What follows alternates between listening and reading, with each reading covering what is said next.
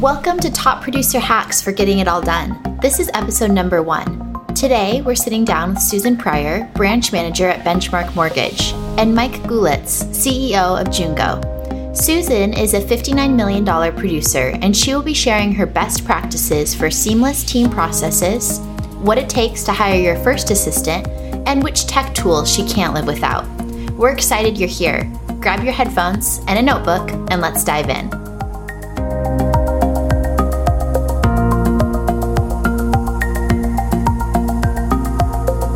Well, hey, first of all, good afternoon, everyone. I hope you're having a great week. I'm really excited about our webinar that we have today.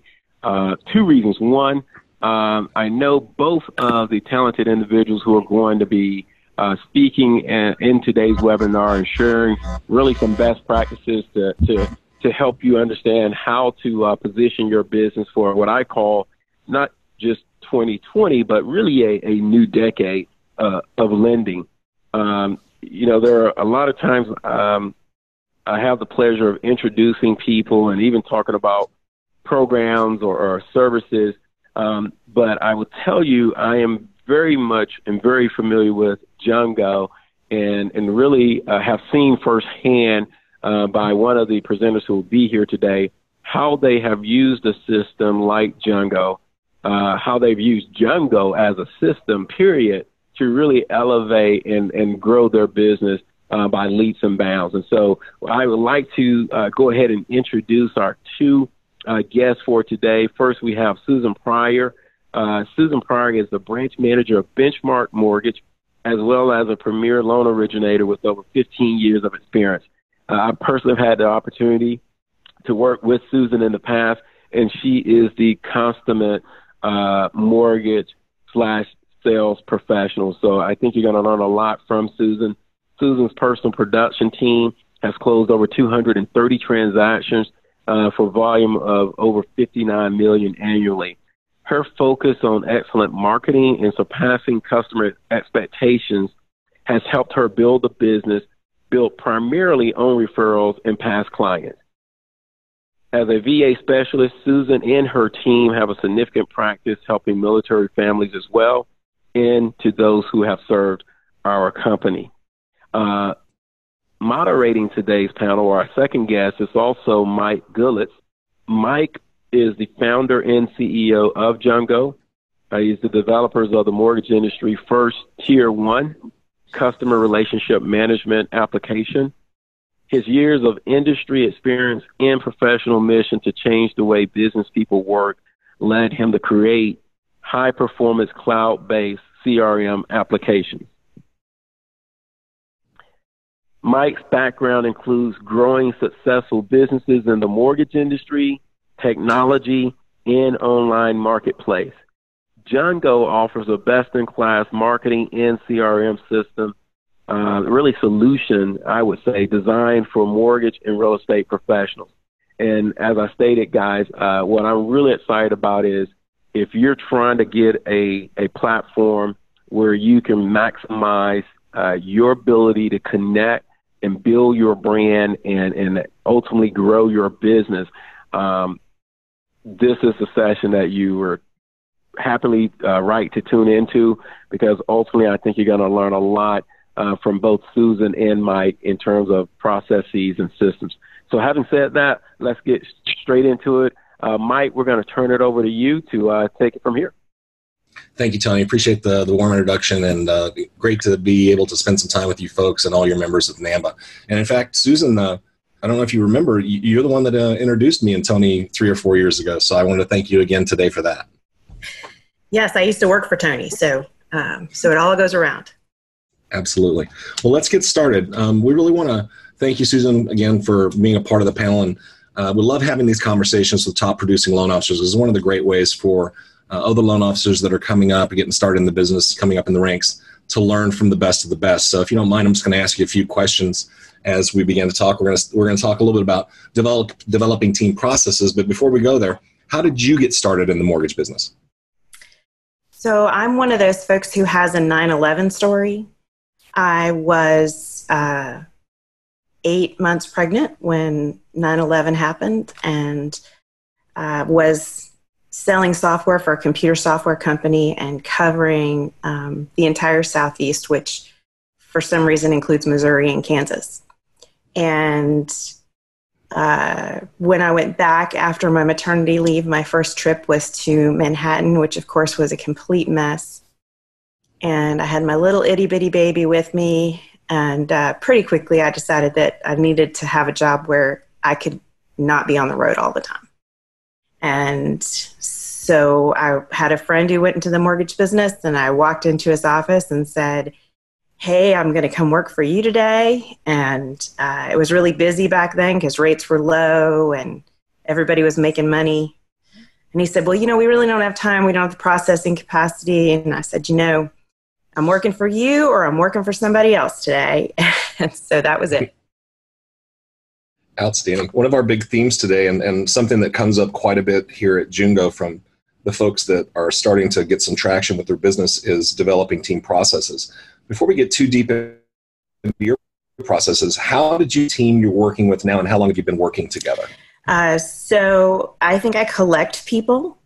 At one point, I had a very big team, and we spun off, and now I just have a production team. And so I was able to take the best of the best from my 30-person team and make it into an amazing 5-person team that would be able to do significant volume. But then I collect people. So like my business partner, Shandy King, and I have worked together for 14 years. We have an executive assistant who's worked with us for 14 years. Our production partner's been with us 10 years. So we collect people, and I absolutely have the best of the best. That's amazing. What are some of the most important factors that you consider when you're really working towards building those long-term relationships?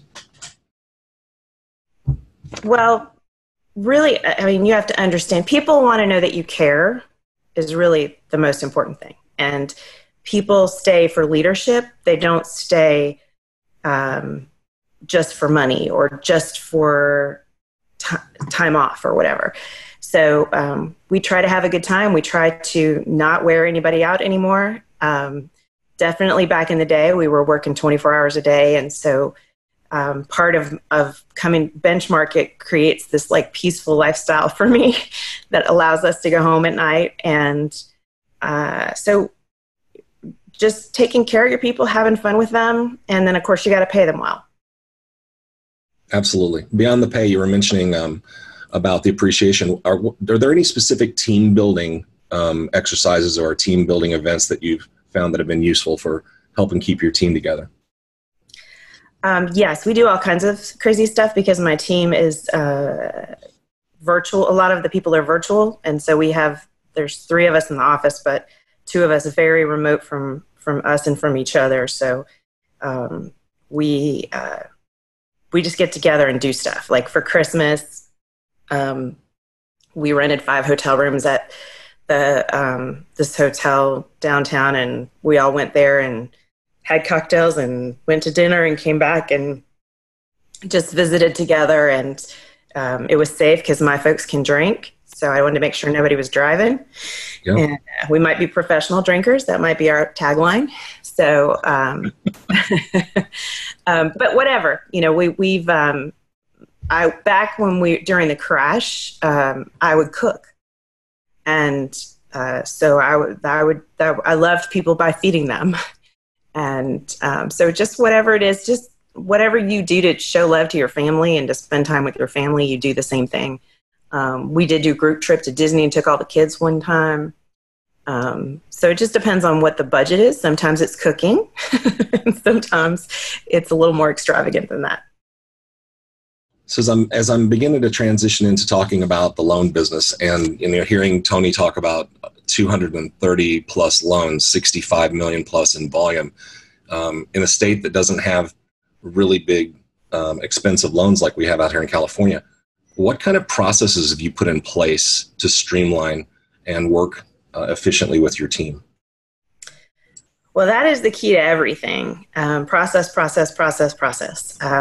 You know, certainly the first thing you've got to do is get really good at having conversations with the client and being competent with your client. But our industry has a zero failure tolerance. And so you have to be meticulous about everything that you do and ensure that every client has the same experience. And so I have, I've worked many years on this, but I would go off to a conference and learn something new and come back and brainstorm it out, put together the email follow-up, the process flow, and then implement it into our Jungo system. And then once you've done all that and you can hold people accountable to doing their part of it, then you can let go and not worry at all. So, for example, when my loans are clear to close, an email goes out from Encompass. My Encompass tells Jungo that the loan is clear to close. And that auto-generates an email that goes out to my client and the listing agent and the selling agent. And it says your loan is clear to close. This is how the closing disclosure process is going to work. These are the things to worry about. These are the timelines to worry about. And so if I had to remember to check when someone was clear to close and go send that email, it's likely that that wouldn't happen every single time. But it's something that just happens in the background for me. I have a mover who's a really good friend of mine, and whenever I'm big into partnerships and relationships, both in my employees and the industry. So my moving friend, whenever a client goes under contract, we send him an email saying, Sarah Smith is under contract. We give him her current physical address, and his team just drops a moving coupon in the mail. I'm not providing any information, but this person's conceptually moving in the next month, and it doesn't say anything about me. It's just a coupon shows up in their mail, and but I don't have to think about it. The system automatically knows on X day to send that out. I have two different insurance agents that I recommend. One of them is one of my big teams that I work with. They own an insurance company. So I have to make sure that I'm referring their insurance company for their clients. And then I have another insurance company that I refer for all the other clients. So we have a system set up that an email goes out on day 8 that says, hey, you need to start thinking about your insurance. And one email recommending one person goes out to all people who are with this team. And then a different email goes out to recommend somebody else to the rest of the team. Those are just things I could never in a million years do without process and without the Django and the technology to make that happen. It sounds like you've really modeled your processes after some of the things that you've learned at the events that you and I like to attend, and you come up with best practices and you're leveraging the technology to make sure that you're executing on those best practices in a consistent manner. Does that sound correct? Yeah. So, margins are obviously in the last 2 years, we've had some changes in margins, and I think you have to do more with less people. And the only way to do that and still provide the over-the-top experience for the client, which is critical to a referral business, is to have process and technology to make that happen. We do a 4-gift post-closing thing. I'm a believer that rather than send somebody a $50 gift, in my opinion, when somebody gets a really nice gift from someone, they're going to for just a second say, oh, did you overcharge me? So some of my friends will send a $100 gift or whatever. We don't do that. We send 4 tiny little gifts, but it keeps us in their mind. And then we're asking for referrals throughout that process. So we send like a house cookie cutter that's branded for us. We send a Starbucks card. We have some special things we do if they're veterans. We send them a little bag of cookies. So every month for 4 months after closing, they get a little thing from us. Well, you got to have process. You have to have someone who's going to do the buying. You got to have someone who's going to package it up, someone who's going to make sure the envelopes are ready, and then you have to have a system that tells you who to send them to. A lot of our clients are individual loan officers or teams of one. What kind of advice do you have for those that are looking to expand and add their first LOA or really want to grow a team environment like yours? Well, for the brand new, the loan officer who's getting started, it's all about getting a CRM. And then every time that you talk to someone on the phone, you put that client's information or that agent's information or that insurance agent's information into Jungo or whatever. And then you always set up a follow-up task for that person. So every single person in your database should always have a follow-up task. The follow-up task might be call in 2 months, 6 months. It might be send an email in a week and then some other follow-up after that. That's the most important system you can put in place for yourself as a brand new loan officer. And then when you add in assistance, you have that data that where you're keeping all the information, and you have a list of things that you want to accomplish today based on the tasks you set up for yourself. So as you add an assistant, you can say, hey, you do these parts of the task, I'll do these parts of the tasks. At one point, we had 20 different people in Django with tasks being assigned to each individual person by name. Like, it's just impossible to, the system will handle any amount of complexity. The mistake that I made was I overdid that. And so start simple is my advice. When people add, the hardest hire is your first assistant, but it's the most critical hire. I'm a believer that you can't do more than about 5 units a month by yourself. Consistently every single month. If you might have 10 one month, but then that's going to hurt your production the following month. So the way to stop those ups and downs is to have an assistant. But the hardest one to teach is the first one, because you're going 100 miles an hour. So I recommend with your very first assistant that you have them sit in your office with you, and you listen to them talk on the phone, and you have them listen to you talk on the phone.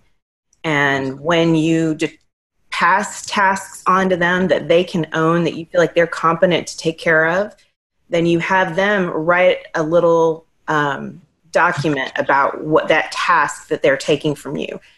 This is what I told you to say. This is how many days after we do X that you say it. Then you send a note card, whatever it is, and this is what the note card says. So I'm not really good at writing those manuals, but it's critical that you have them. So I make the person who I just taught the process to write the manual, and then I review it and tweak it.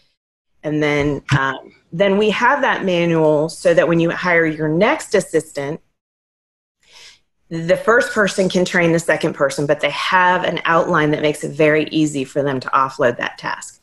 Or God forbid you lose somebody and you have to replace your assistant, you have that documentation that helps you start with training.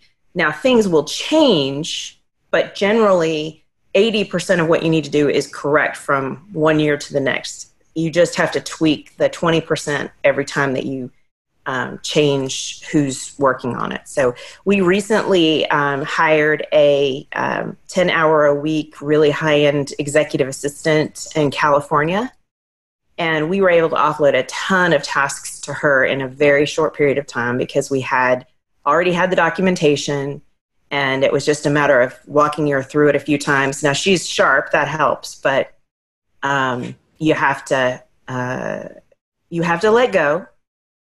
And that's why I say you have to let that first person sit in office with you, because otherwise you will never let go. And then hopefully you kick them out of your office after a few months. There's a lot of nuggets in what you just said. I really think that's amazing. I want to transition into standing out from the competition. And I'm one of those people that when I'm talking to a top producer, I can't hear enough about how your volume's going. So tell us once again, what was your volume last year, and how much of an increase was that over the year before? So it was actually 59 million we did last year, and that was 230 units. And that was up from about 50 million the year before. Okay. And our goal is 70 this year, and we're with the same team. How many folks on your team doing that volume? I have a front-end person who answers the phone and takes applications and sets up consultations. I have a processor. I have an executive assistant who also orders out, and she does all of the marketing stuff that we were talking about. And then we have a production partner. So once a loan is under contract, she's like the smartest one on the team, and she makes it all perfect and makes sure the client understands everything and the documents are all ready for processing. Okay. So understanding your market there in Atlanta, Georgia, that would put you in the top. It's got to put you among the top originators in the market. What are you doing different from your competition? I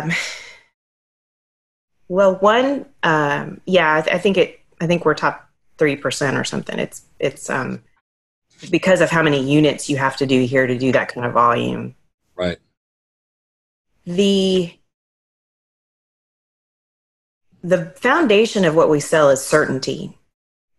And so the most important thing is that never, ever, ever, ever, ever, if I give you a pre-approval, do we not find a way to make it happen? And I did have one situation like that where we took the client at their word for something that didn't end up being the case by the time we fettered it all out. And we wrote a 1% check to the seller, and we covered the earnest money for the buyer. Because never do I want to be in a situation where I didn't stand by my word. Then it's just relationships. It's one thing that we've talked a little bit about Todd Duncan. I've been in Todd's different programs for the last 4 or 5 years, and Todd taught me that I don't have to work with anybody I don't love. And that is so freeing. So he also teaches you to focus on a smaller number of referral partners. That's a Toddism, isn't it? It is. It is. He also teaches you that you don't have to answer the phone all weekend, which is another freeing thing. I'm not sure I make as much money as his top producers do. They do, $200 million or whatever, but I have definitely learned the quality of life and work with people that you love. And those things are kind of related to each other because if you take care of, support, and help your agents grow that you would like to work with, that are smart, that aren't going to get into deals that don't make sense, that are going to actually do a buyer's consultation with the client so they know what to expect, that makes all the difference in the world. So we will look to add. We have 12 agents now that we really focus on. We will look to add one more that I love. She's amazing, and so we're going to kick off that new relationship, and then we have a builder account we're going to be the VA lender for that builder account. And well, that's a good segue into my next question. Can you tell us a little bit more about where you're getting your business, past clients, realtors, affiliate relationships, just kind of continue along that track? Sure. Around 30% of our business is past clients and referrals from past clients. 5%-ish is CPAs, financial planners, folks that I have really strong relationships with. I don't have 12 relationships like that. I have a few really strong relationships. I think I told you when we were talking earlier that I'm a big believer that you should not put your money with a financial planner who isn't referring you business. And, if you can find one who will refer you good business and that you like the financial planning and you guys can enjoy each other's company and you will naturally refer each other. And it'd be great to have 12 of those, but I can take really good care of one financial planner and we can finish each other's sentences. So that's a great strategy. I'm going to transition a little bit so we can I want to get more and more out of this conversation because you're just giving us so many nuggets today. I want to talk a little bit about what we call the tools of the trade. And I'm a complete gadget geek and self-professed technology snob, as you know. What are some of your go-to technologies? What are they called and how long have you been using them? Okay, and so I'm a big dork on this front, obviously. So Django's the thing we've had the longest. We've had it forever. I have 12 or 13 years of data in my Django. Cannot imagine. Please never make me function without that. The one of the coolest thing about Django is that it's built on the foundation of Salesforce, and Salesforce is the 100-pound gorilla in the CRM market. So as we add in other technologies, they instantly integrate because anybody who builds a technology is going to integrate into Salesforce. And so over the years, people have tried to get me to convert to other programs. And, you know, whatever, everybody's got something sexy, but I know that going forward, I'm going to be able to add technologies that are going to lock into my system. So we use Flowify. We're a very big user of Flowify. We do our applications in Flowify. We do all of our document management in Flowify, and we do all of our disclosures out of Flowify. So that's been a huge time improvement. I swear that's half a person in getting all that document management stuff to work smoothly in a way that the clients actually do it.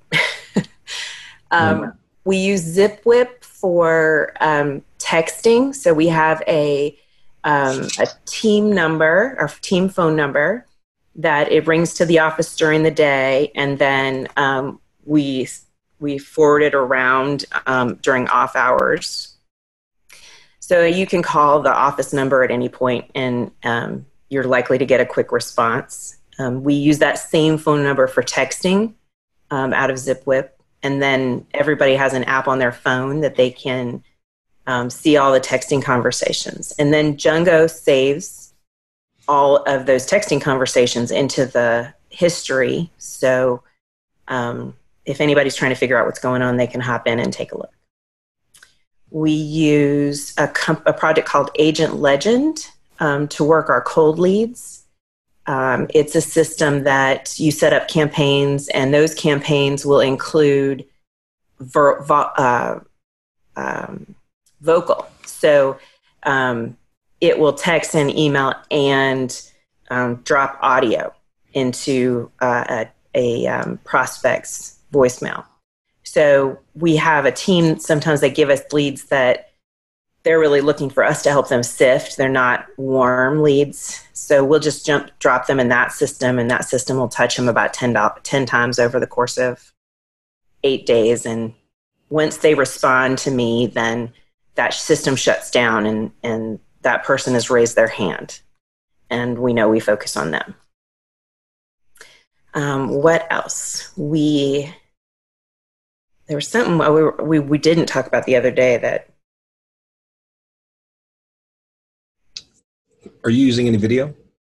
BombBomb. So we created some doodly videos, and we use BombBomb has a series of videos that go out. I know what it was. It was Mortgage Coach. So it sends out. So if I have a new agent that comes into, so the one, again, BombBomb and Django integrate. So if I have a new agent that comes into my system, Django is coded to notice when I have a new realtor in my system. So they got added because they were on a transaction with me or whatever. Then that tells BombBomb to send out a series of videos that are program specific. So there's several of them are about VA, some of them are about why you should buy now, reverse mortgage. And so it just hits that agent with a video email from us every week for, say, 12 weeks after their first introduction to me. And again, I don't have to do anything with that. That all does it itself, because it would never happen if I had to keep track of it. And I'm just now trying to use BombBomb to do the personal videos to people. That's on my very high on my implementation list for this year.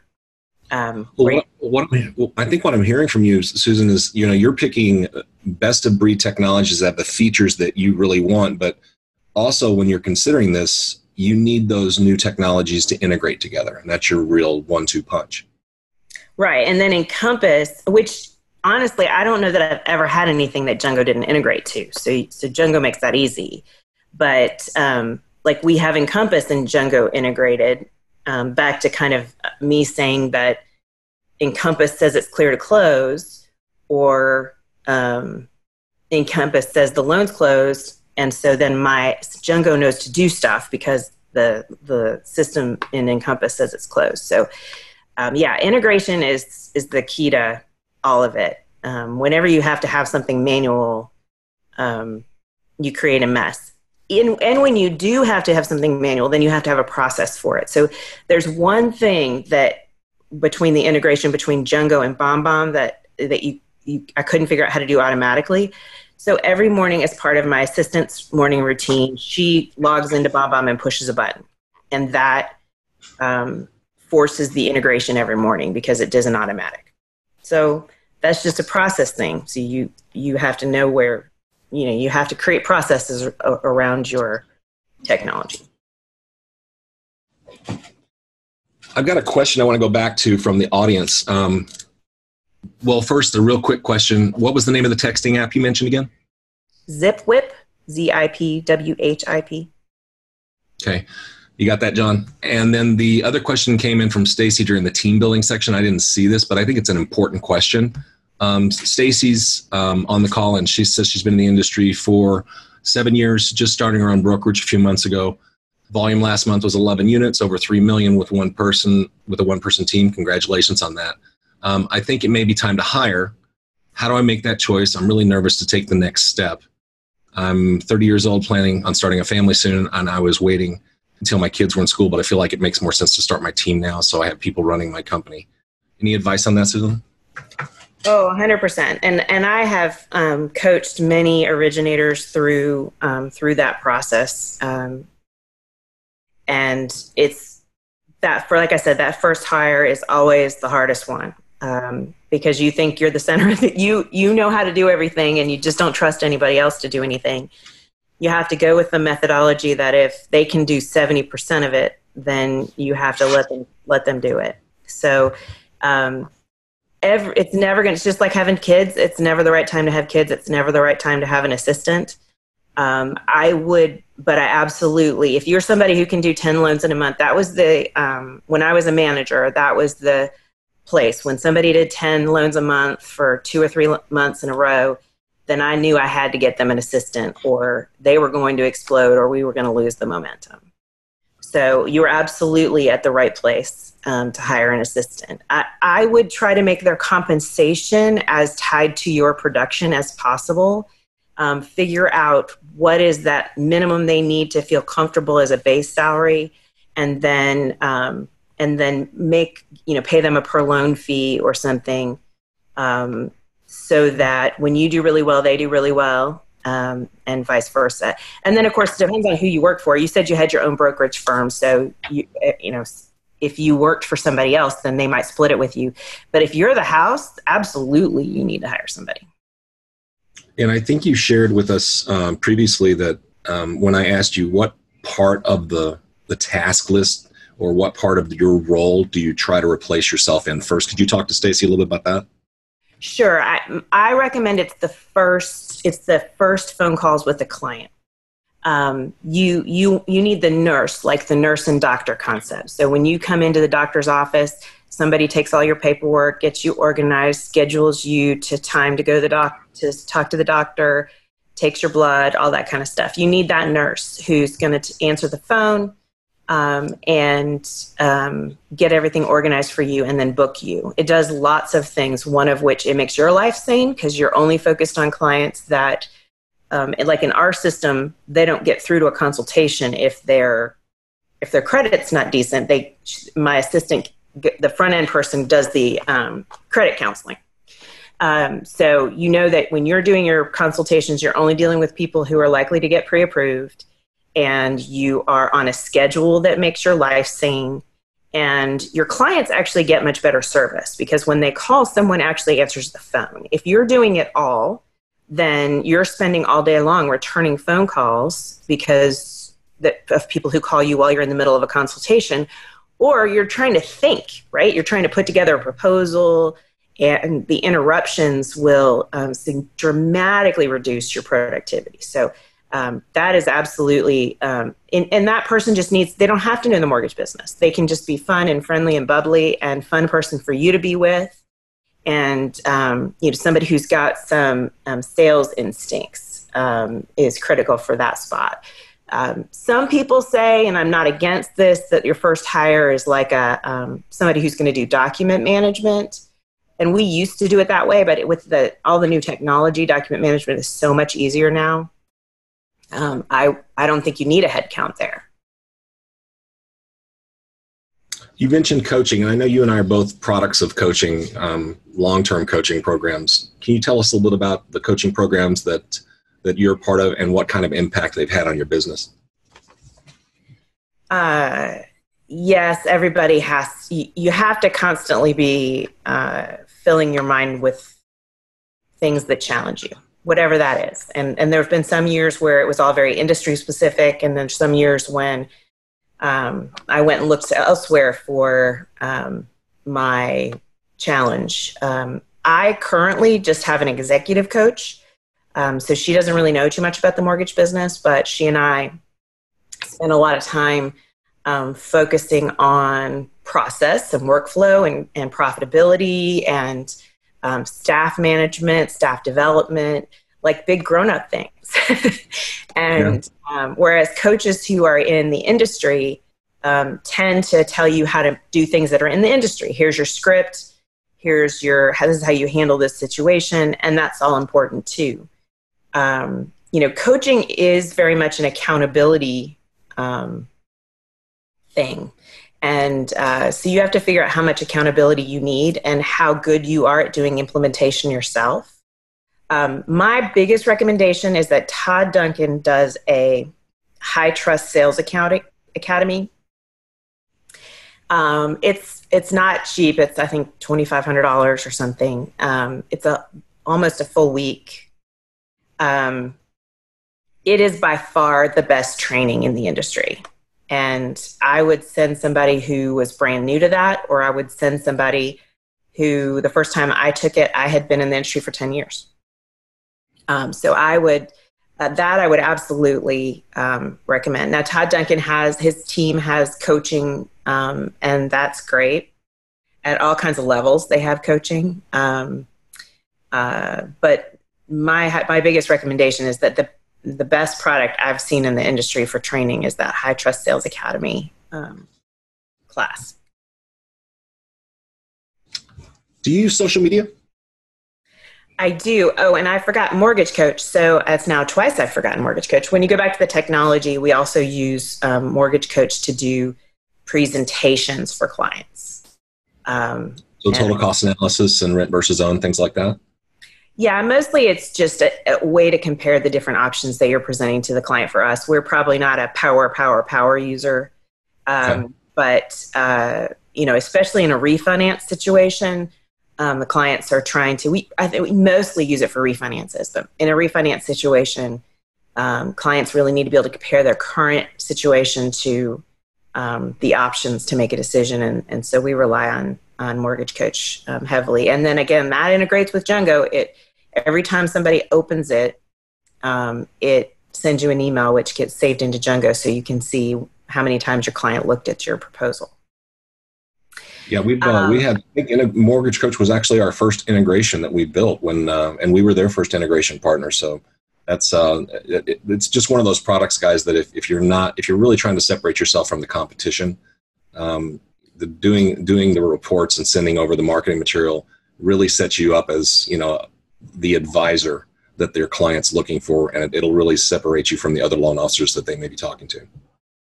Yeah, so I would say, you know, Jungo was first and Mortgage Coach was second in terms of how we layered in technology, and then everything else came after that. So social media, we have a veterans page. It's Georgia Homeownership Resource Center for Veterans or something like that. And so we'll get it up on the blog too. Sorry. So, okay. A community page is going to do better on Facebook than a team page. We do also have a team page. And so we use that as a way to post our different doodly videos that we created and different resources. We're very passionate about making sure that veterans know what they're what they've earned and they don't.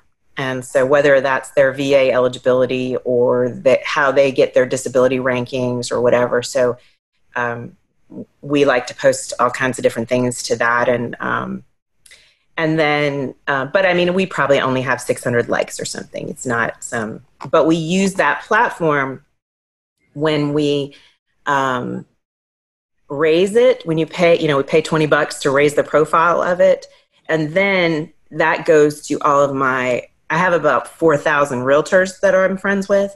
And so when I raise the profile of that video on that page, then it ends up in the video, in the feeds of my different agent friends. And that just helps me with name recognition.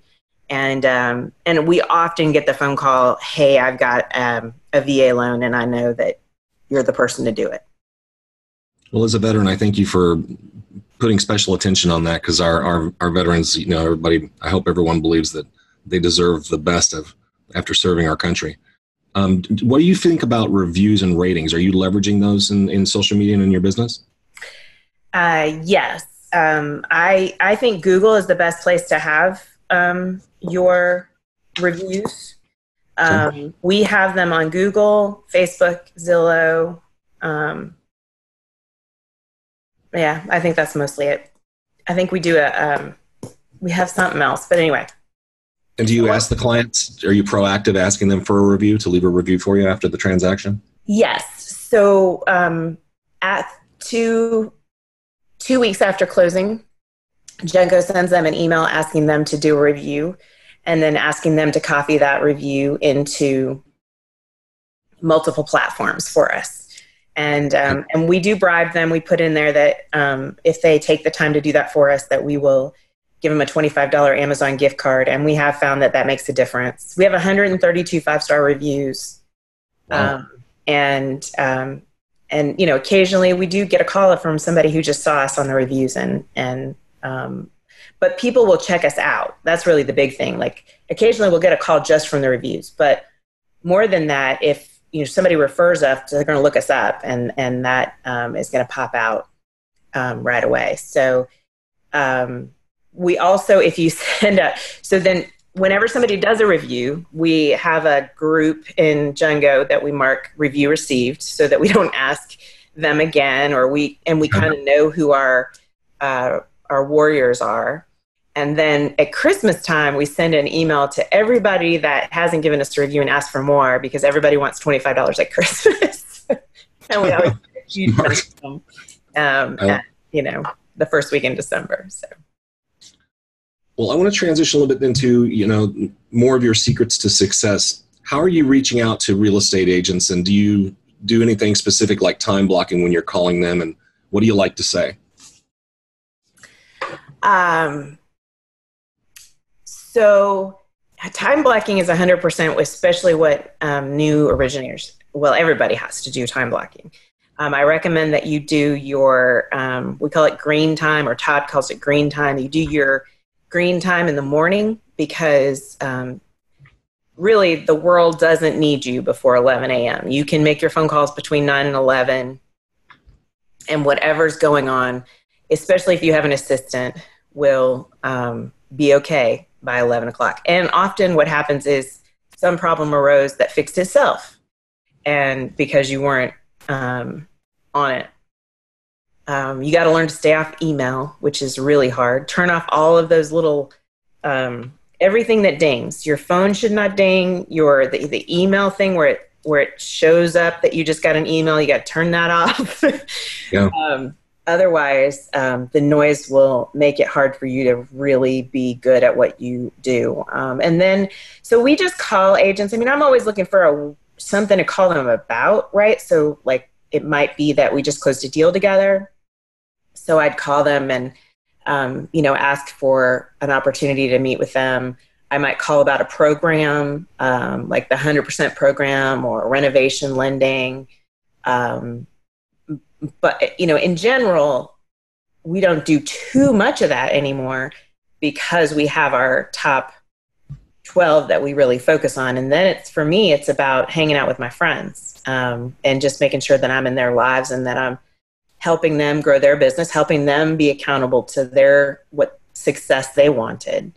But then when you really want someone, so I have this one agent I told you about that I really have loved her, the way she's presented herself in the market. She just bought her own brokerage firm, and she's just amazing. And so, but she didn't know me from Adam. So I happened to have tickets to a charity event for the Braves.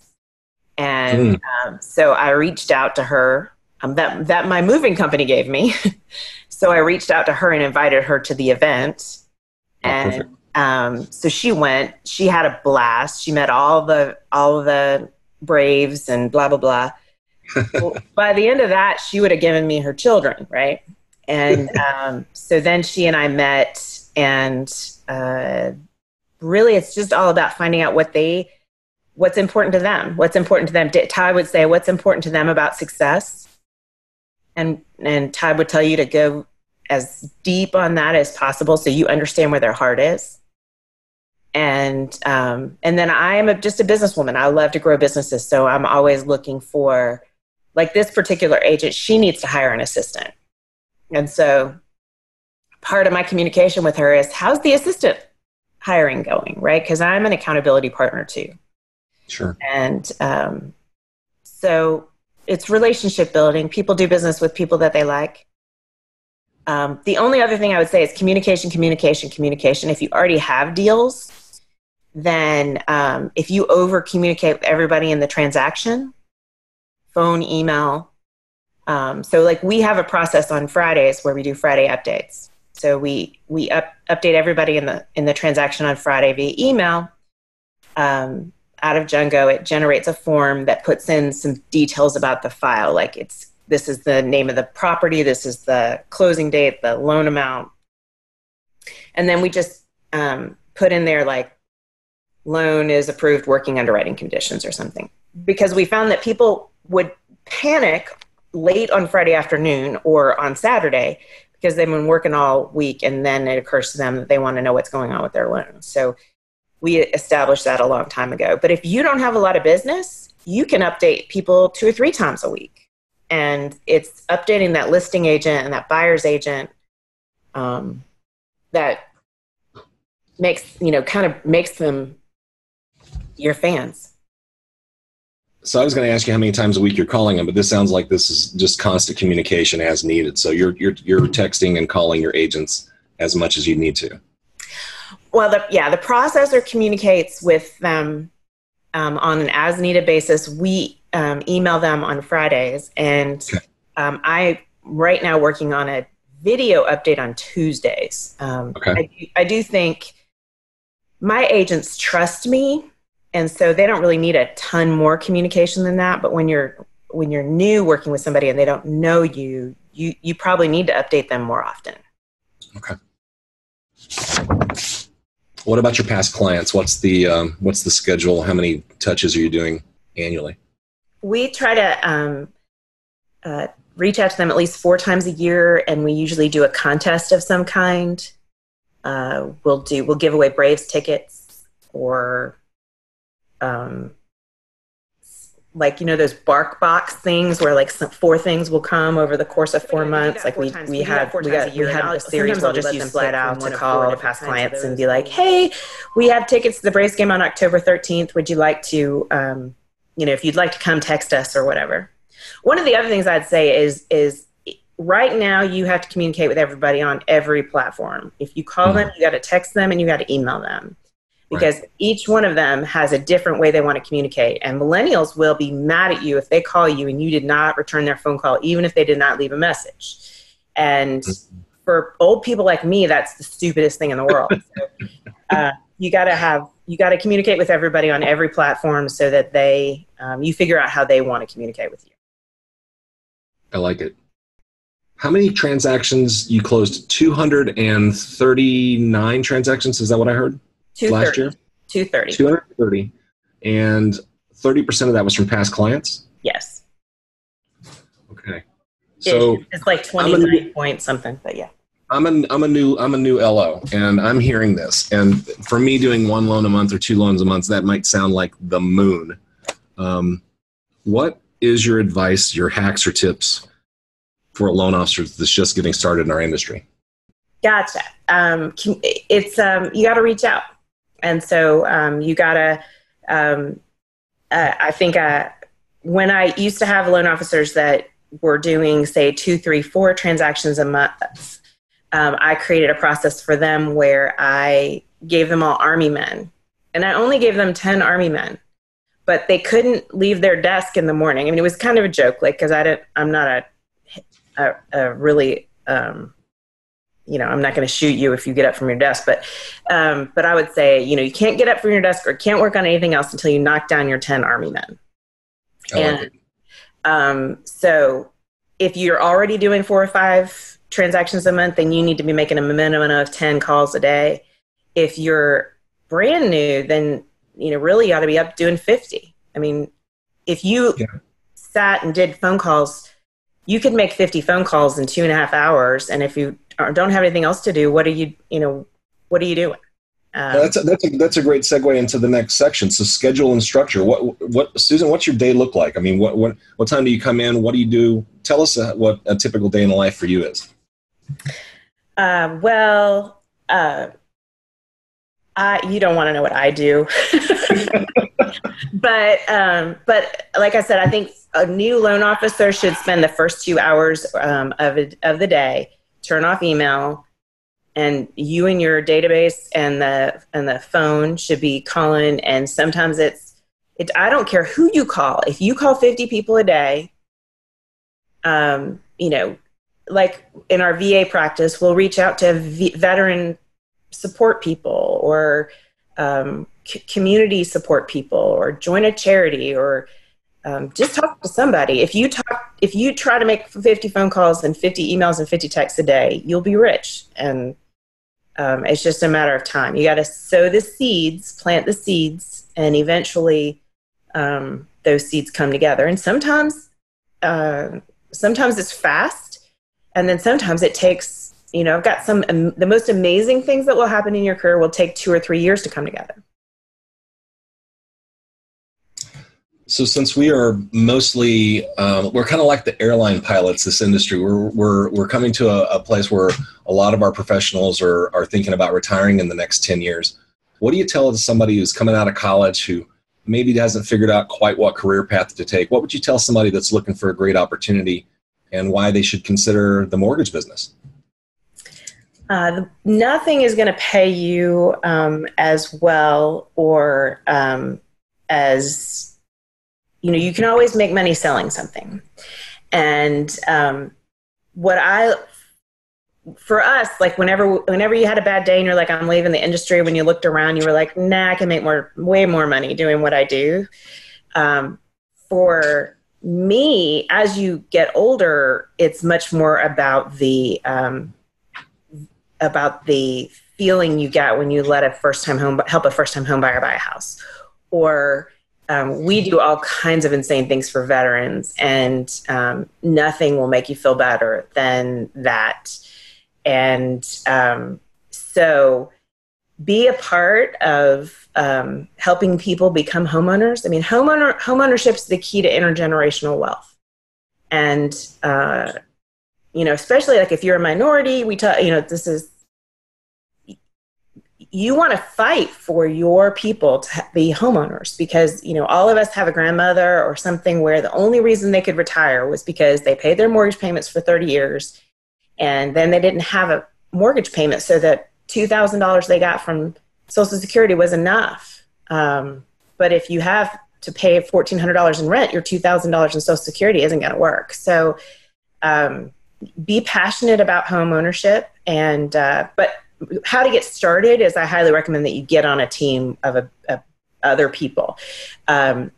You're right. A bunch of us are going to retire in the next 10 years and, you know, we're going to be passing it on to other people. And so you go learn from somebody else, because it's tough. It's like being in real estate. If you just, I'm going to go out and find business, that's a rough thing to do. And it might take you a while to really build that up. And so if you go work for somebody else, you learn, you get to have your hands in 100 transactions in a short period of time, and you learn so much. And to me, it's much more fun to be on a team anyway, because I don't have to worry about the phone blowing up all the time. Somebody else can answer the phone. And if I go to Mexico for a week, there's somebody else to take care of everything. And so a big part of the quality of life is being on a team, period, whether you're at the entry level of the team or at the top of the team. And I think that's sage advice. Some of the best advice I've heard is, instead of trying to do it on your own, get into a team, do 100 transactions. And then if you still want to branch out on your own, you're going to go out there with a heck of a lot of experience under your belt. Yes. Yes. And you never know, whoever you're working with might pass on some part of their business to you. Yeah, that's brilliant. Well, we just came to the top of the hour, and I'm guessing that everybody on this call got a dozen nuggets or more today from you, Susan.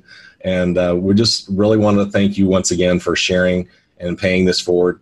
And thank you for all of you NAMBA members that were able to jump on the webinar with us. Tony, thanks for the kind introduction. And we will be putting this up on the NAMBA blog as well as the Jungo blog. So we'll be able to get that out to you guys. We'll follow up with some emails. Any final thoughts, Susan? I am going to take a minute and tell you a story. Somebody brought me a veteran who was getting ready to lose his house because his second mortgage was in default. He made $1,350 a month in Social Security. He had $1,450 a month in mortgage payments. He owed $25,000 judgment to American Express on his house, had a bunch of equity in his home, hadn't had running water in 6 months because he couldn't afford the tool to get the water running. His roof was falling in on itself. He hadn't been to the doctor, and he had bonded out his son out of jail, and it had had this big bond on his house because his son never did his community service. In 1 month, we were able to do a reverse, pay off everything, make it so the guy doesn't have a payment for the rest of his life. He doesn't have taxes or insurance bill until he's 92 years old. We hired a bail bondsman to go pick his son up and take him to jail so we could get the bond released. Owens Corning paid to have the roof replaced for free. We raised about $5,000 on Facebook, so we were able to catch up his mortgage and rent the equipment he needed. And that man is a completely different human being. Nothing in my career will ever feel like that felt. So find something in what you're doing that makes you feel good because you're doing something for somebody else. It's fantastic. Thank you for sharing the story, Susan. And of course, thanks again for your time today. We really appreciate it. And go out there and make it a great 2020.